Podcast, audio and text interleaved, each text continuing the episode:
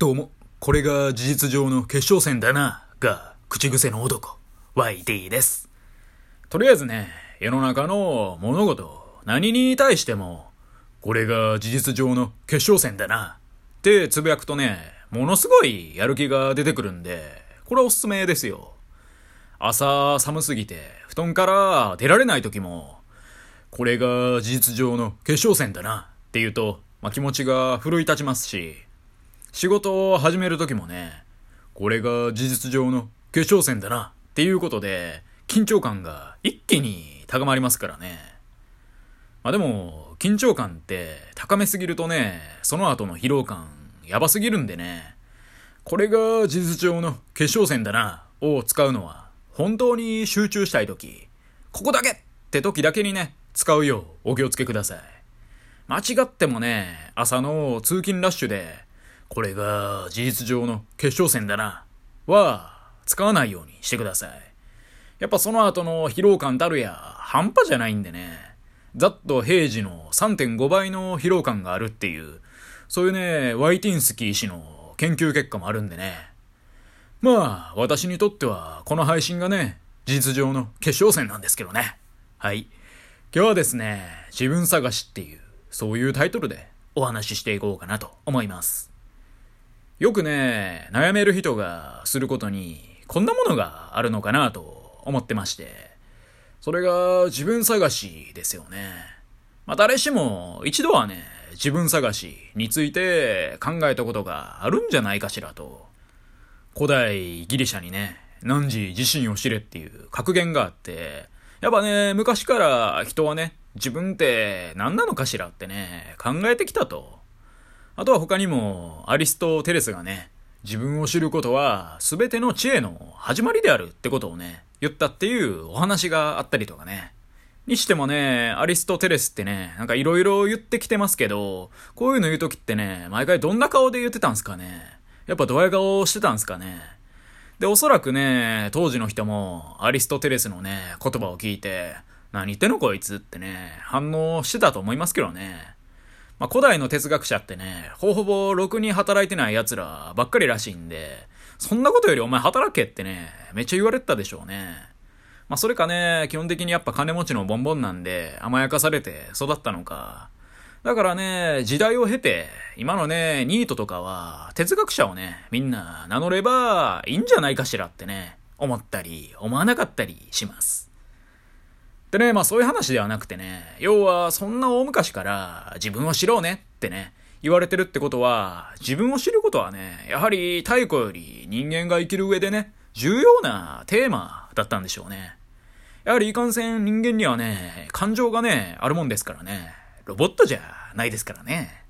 まあ自分とは何ぞやと。自分は何のために生きとるんだと。自分は何がしたいんだとかね。悩んじゃうよねってことで。学生とかだとね、悩んだ末に自分探しの旅に出ることもあるでしょう。まあ、こんなこと言うとあれですけど、大学生だとすれば、20年ぐらい。まあ大体ね、20歳前後ぐらいですよね。まあその20年かけて見つからなかった自分がね、旅先にいるとは思えないですけど、まあでもね、旅を通して得られる経験はね、貴重ですよね。とか多分ね、普段の場所、まあ普段生活してる場所とは全然違うところに行く。要は移動することによって喧騒から逃れてね、思考を巡らすことができるってことなんでしょうけどね。まあでも今の時代だとね、スマホあるじゃないですか。で、スマホってやっぱ触っちゃうじゃないですか。だからね、もし一人旅とかするならね、スマホなしでね、移動した方がいいと思うんですよね。まあ海外に行こうがね、もうスマホなし、なんもなし、もうすっぽんぽんでね、行きましょうと。まあそれはちょっとね、リスキーすぎますね。服は着た方がいいですね。まあ、一つ言えることはね、いくつになっても旅っていいですねってことで、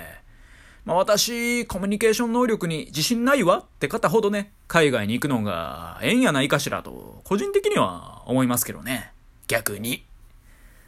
私もね、まあ、コミュニケーション能力は低いですし、基本ね、生活の中でうつむいてることが多いですけど、まあでもそうは言いつつね、いろいろね、一人旅したことありましたからね。で、まあ、私史上最大の一人旅っていうと、インドですね。まあこれまでね、配信でインドの話何回もしてるんですけど、例えばね、あなたがインドに行ったとしましょ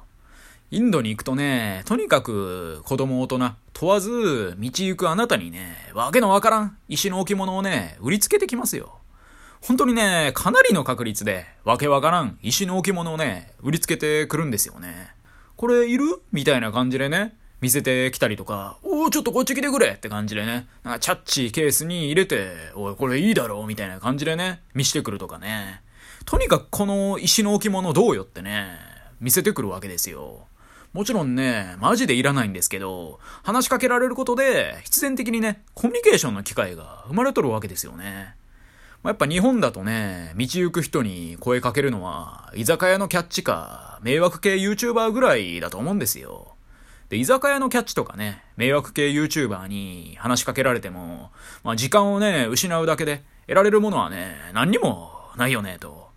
ただ、海外だとね、その情熱あふれるコミュニケーション術や文化の違いとかね、触れられるいい機会だなと思うわけで。まあそれでね、やっぱコミュニケーションから得るものがあるよねと。まあ、仮にね、あんまうまい具合にね、コミュニケーション取れなかったなってなったとしても、まあ、最低でもね、会話後のあなたの手元にはね、きっとあるはずでしょう。わけわからん石の置物が。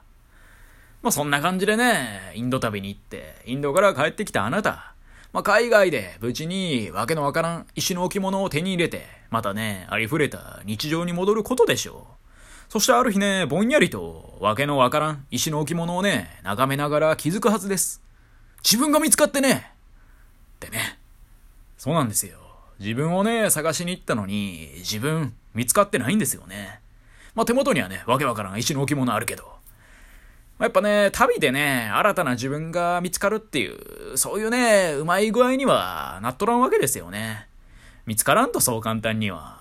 ただ、自分がね、普段食べるようなものとは全く異なる食べ物を食べて、で、異なる教育を受けてね、異なる価値観の中で育った人の生活を見てね、何かしらを思う自分が見つかるだけですよね。あ、自分いろいろ考えてますねってね。まあ、これでね、価値観が変化するかわかりません。視野が広がるかもわかりません。もしかしたらね、何にも考えとかも浮かばないかもしれません。だからね、自分探し言うてますけど、そもそもね、旅なんてね、関係ないかもしれないですね。